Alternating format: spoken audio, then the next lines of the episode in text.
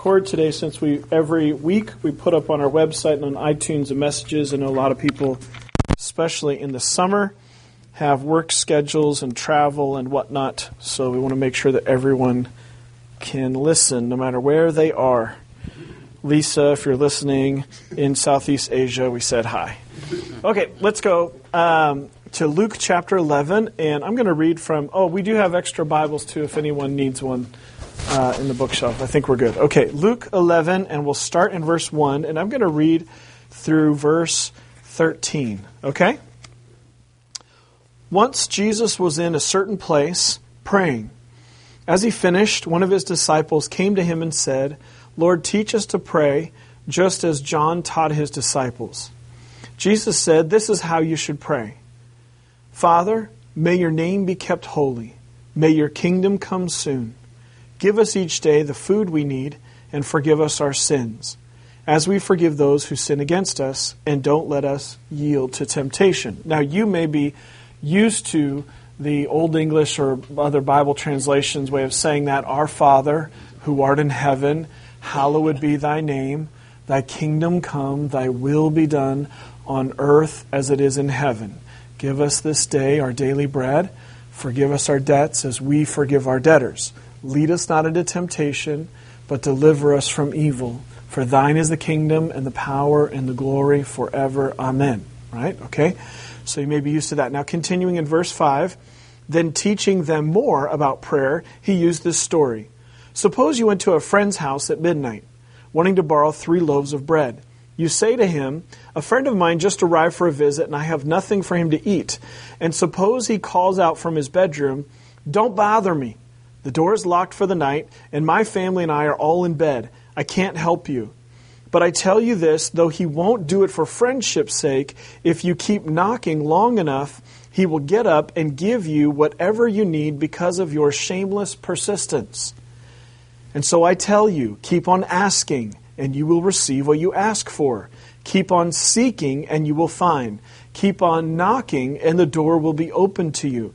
For everyone who asks receives. Everyone who seeks finds, and to everyone who knocks, the door will be open. You fathers, if your children ask you for a fish, do you give them a snake instead? Or if they ask for an egg, do you give them a scorpion? Of course not. So if you sinful people know how to give good gifts to your children, how much more will your heavenly Father give the Holy Spirit to those who ask him? Well, thank you, Jesus, for that help. Right? We got to remember, Jesus, fully human, fully God, knew that we would need help. He said these things on purpose. Matthew, Mark, Luke, and John wrote them down, right? Because they needed help. And they knew that we would need help. And I thank God that He didn't leave us without help. Now, we've been starting this talk focused on the way that Jesus says at the beginning of this prayer. Well, with starting with the concept of they saw him pray, if anyone could have not been water baptized, if anyone could have not prayed, it could have been Jesus. Right?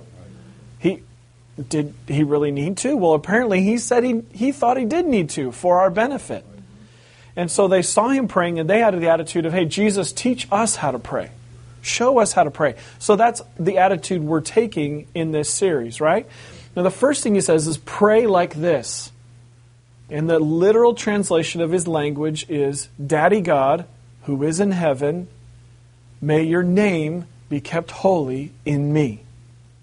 Okay? Holy is that set apart word, as something that is good, that is different than anything else in this world, right? So, Daddy God, he starts with that Abba Father you may have heard, which is the Hebrew for, or the, it's, it's their language for Daddy God, who is in heaven. So, before we even bring a request, we're zeroing in, we're kind of getting our mind, our heads screwed on straight, if you will, on the fact of who you're talking to the one true living God and where He is. He's in heaven, right? He's not in the seat.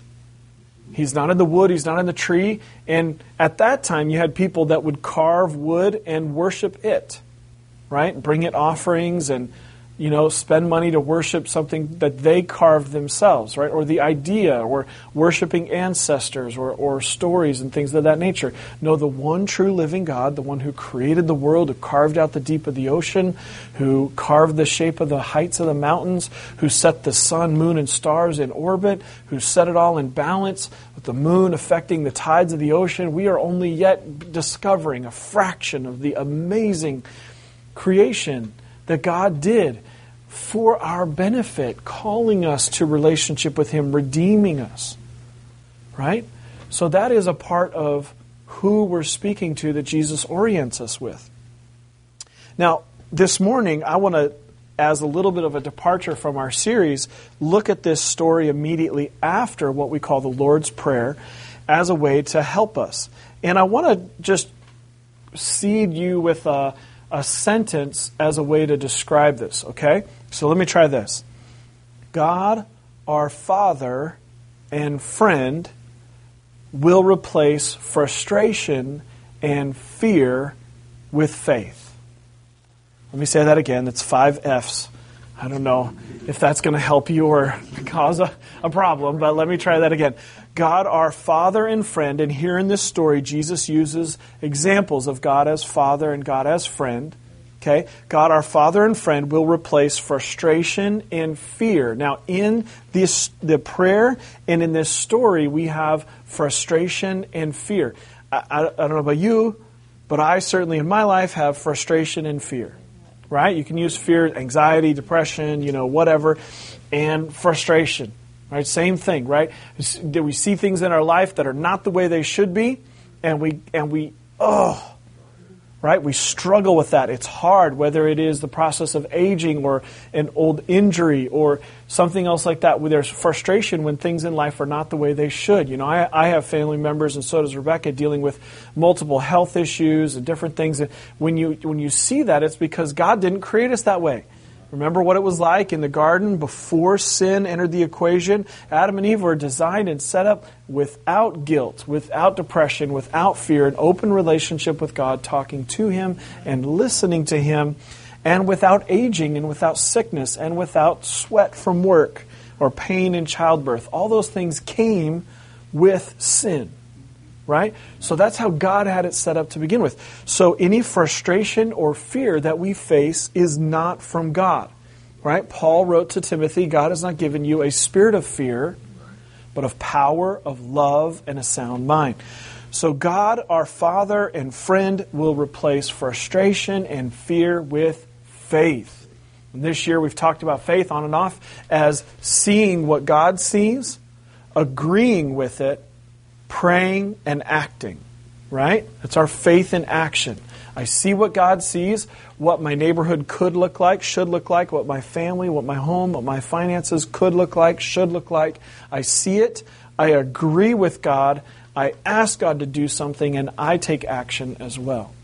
Right? Okay, so God our Father and friend replaces frustration and fear with faith. Now let's go back to this story. So Jesus, because it's really important, I don't know if any of you have ever heard the verses in here quoted before. Anyone who asks receives. Have you heard that before? Knocks, right? Well, we should probably know what Jesus was talking about when he said that. Am I right? Can I get a witness? right? Right? Or we just pull it out of context and use a I want my pink Cadillac. Right? Right? I mean that's that's easy to do because it sounds good, doesn't it? I'd like to have this and I'd like to have that and I'd like right? You know, I'd like to knock down the walls of my neighbor's houses and just take over, just have like three, you know. I, I, but that's not what Jesus is saying. So let's go back to what Jesus is saying. So Jesus is saying, and I, what I, I, I find this to be Jesus' most Baltimore story because it, it sounds like it's in a row house, right? I mean, we got neighbors that, you know, um, in, their 60s, 70s, and 80s who's still not really using air conditioning or maybe a little window unit or whatever, like to have their windows open all night, every night, have always been that way. And the old mayor and governor Donald Schaefer said that the worst thing that happened in Baltimore was air conditioning because before before air conditioning, people would have their, their doors and their windows open and they would knew what, what was going on in each other's houses and would protect each other, care for each other.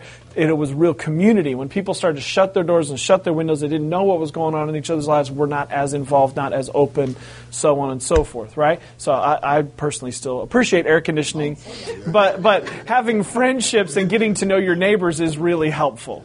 You know, we had one that helped uh, prevent uh, one of our houses from catching fire. So you know, we we like good neighbors, right? like a good neighbor. Okay. So anyway. So he describes us as going to a friend's house, and that friend is God, right? Uh, in verse 5, wanting to borrow bread.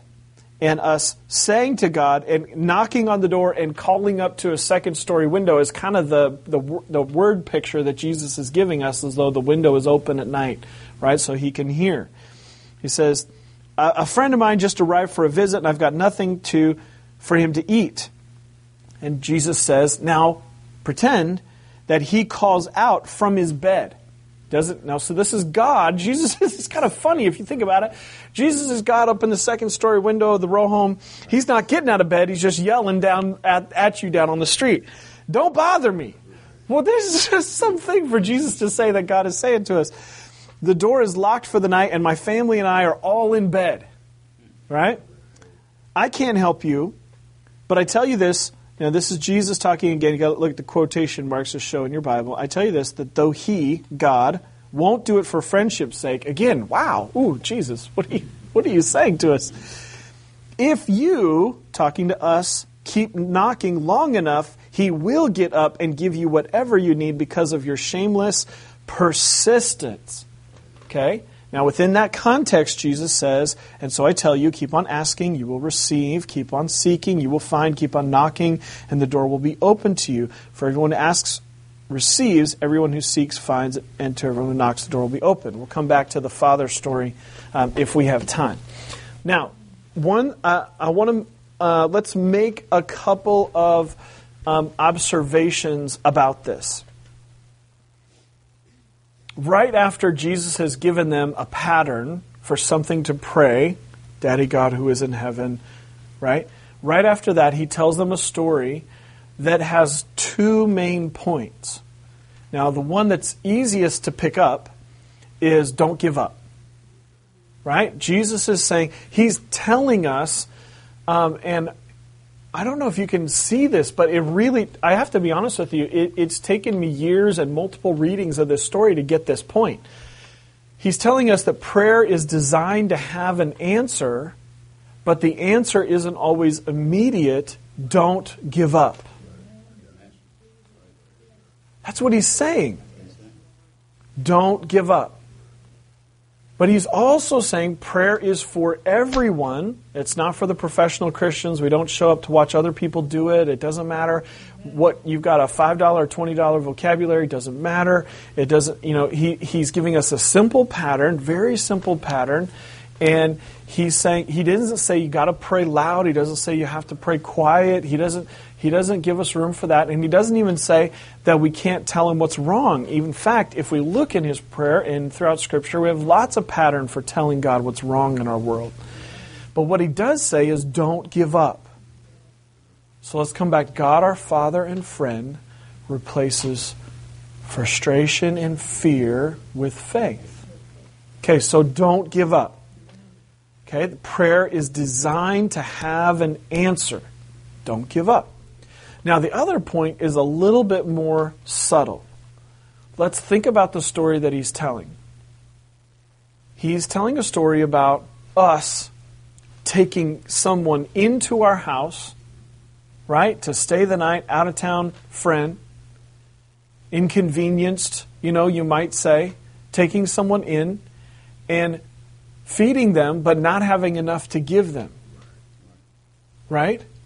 Now, I don't know if you've ever been in that situation. You got family that comes and visits you, or friends, or whatever. But when you're in that kind of situation, sometimes there is no saying no. They're going to stay whether you like it or not. They might sleep, sleep in the RV out in front of your house, but, or whatever, but they're going to stay, right?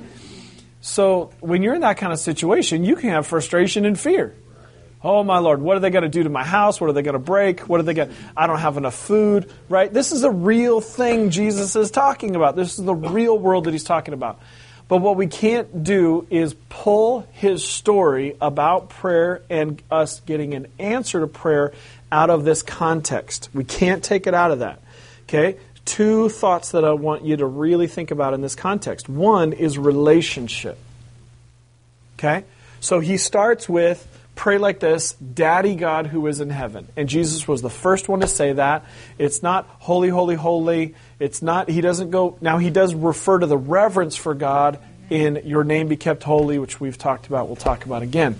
But he also brings an informality, a family love element to it. God, our Father and friend. So we can't pull prayer out of that context. Now, I don't know about you, but I definitely myself have bossed God a little bit in prayer. As you grow up, right, as you grow up, you start to learn that's probably not a good idea. You know, or, or, uh, you know, and I don't want to make anyone feel bad, I'm just talking about myself, or get whiny. Right? Now, I, God's not afraid of our emotions. That's very clear in the Bible. He wants to hear from you. And you come with brokenness, and that's, that's all okay. But there's one thing if one of my kids comes to me with, I'm having this problem with other kids at school, which they do, right? They're kids, you know, our kids give other kids problems and they receive other kids' problems, right?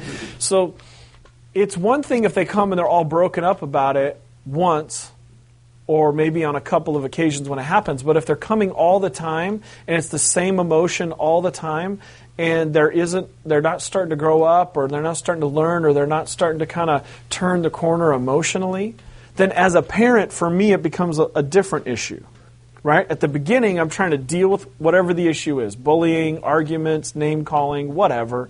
Right? I'm beginning, I'm trying to, and comfort them, console them, love on them right? But if they're not maturing, you know what I'm saying? Like, I'm not supposed to still be wearing a diaper. We're supposed to grow up, right? That's a bad picture, right? No one wants that picture.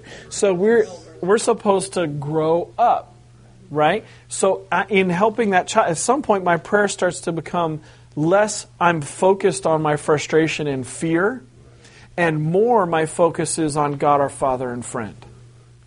And so God, we can't pull this, whoever asks receives, out of a context of relationship. It's a personal relationship with God. The other thing that I have very rarely heard anyone talk about is the context of what he's saying this prayer is about to keep on seeking, asking, and knocking is when we are meeting someone else's need. That's what he's he he now er, earlier he says, "Pray, give us this day our daily bread." So he does talk about that and forgive us and you know, right? He does talk about that. But in this context of whoever asks, whoever seeks, whoever knocks, what Jesus is really talking about is when we are meeting someone else's need. Okay? When you have somebody comes over to your house and what did the person do in the story? They started to meet the person's need already right? They brought him in, they let him stay there. In Jesus' story, they didn't drag the person to God and say, You're going to sleep at God's house. They took him in and said, You can sleep at my house. And they took him in even though they didn't have enough food. So let, let me let's let's talk about this uh, and think about it. If I want to pray prayers that are big and that get answered. Some of my prayers need to be about other people. Some of my prayer needs to be about other people. Some of my prayer needs to be big. You notice in this story, the person, us, that represents us, is not able to meet their need. So even though they're taking action, they're asking God to do something that they're not capable of doing themselves. There's no time to earn the money, to, to get the ingredients, to bake the bread, to, to meet the need, right? So God wants us to ask for things that are beyond our reach, right? And I actually hope that my whole life I'm bringing to God things that are beyond my reach. It's kind of changed my ideas, right? Because if I don't have a person in my life who has a need that's bigger than what I can do, then I'll just turn inward and it'll just my life will be all about me and then that's going to get frustrating. I've proven that already. All right, I've already I've lived enough of my own days totally self-focused to know that if I'm only thinking about me, it's frustrating. All right? Solomon, the smartest guy in the world wrote to human desire there is no end. Right? You're never going to stop wanting stuff or food or pleasure or what you're never going to stop wanting. We got to kind of get over that at some point. So if I want to pray prayers that are answered, I got to be able to dream big. God, help me see what you see for this person, for this neighborhood, for this situation. And I need to pray specific so that I know it's answered. So, for example, Ed, we've been praying for Ed's diabetes, right? That was one thing, very specific. And Ed knew exactly where, when, how, right? right. You shared the story is a specific prayer request. And so when he knew he was healed, he knew it was done. Then what he did was, uh, you know, you watch, I'm going back to the doctor, I'm getting the blood test, I'm getting the results, right? And that's what we did. And so when the blood test came back, no longer diabetic, no need for medication, no need, right? And then another checkup, and then another checkup. You know the prayer's answered when the prayer was specific, right? When it was specific. Uh, one of the things that I prayed for was that we would have food and clothing that we can give away and a means to help homeless people. I prayed that on specific days, and on specific days, I prayed very specific in detail. Stuff showed up. I knew the prayer was answered, but I was praying something specific. So, in detail, you want to pray with detail. You want to dream big and be specific, right? Now, the other element of that, you see both in Ed's story and my story about the food and clothing, is a willingness for me to be a part of the solution. And that's what we see in Jesus' story, right? I have a friend that's come over. I need bread to meet. I'm, I'm going to, God, you don't need to feed them. Uh, you give me the bread. I will go feed them. I will let them sleep in my house. And so that's in this story, right?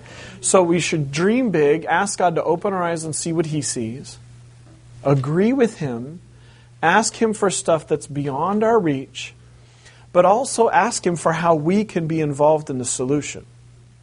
That's, that's really in this story that Jesus gives us.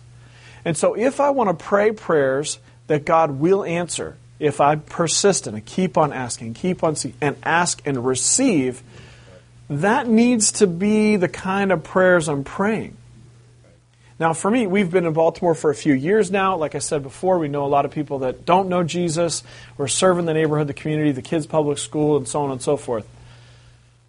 It's easy to all of a sudden kind of stop praying for certain people and certain things. That's just me. All right? And then I look back on certain weeks and I have to ask myself if God had answered everything that I prayed for this week, who would have come to faith? right? Gotten saved, baptized, turned around, delivered from addictions, who would have been healed? What needs would have been met?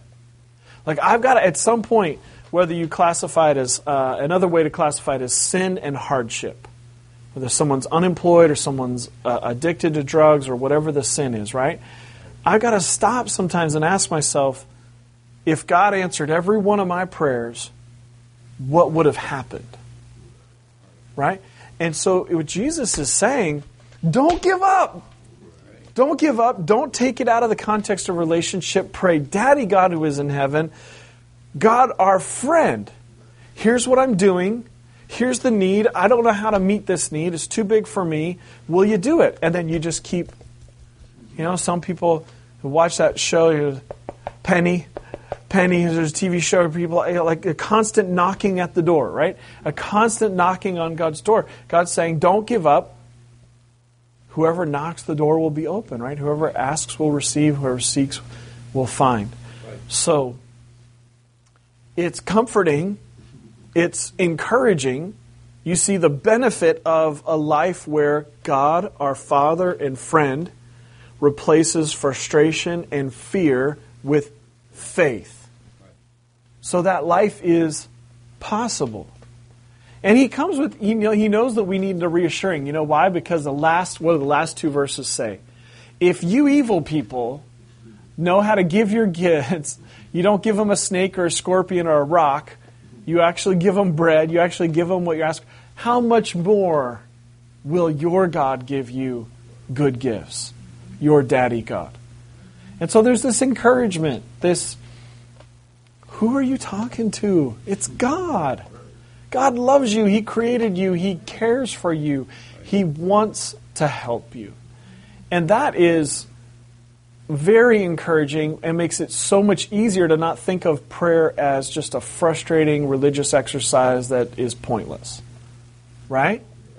It's a lot easier to not think of prayer that way, but instead to view it as something that God designed to have an answer, something that God designed that we can be involved with Him in meeting needs and seeing real change. Isn't that interesting? So, what I'm curious to, to hear from you. What do you think, based on what we've talked about, you can do this week about this? Val's used to these kind of questions in our small group. We do this all the time. Kevin, go ahead.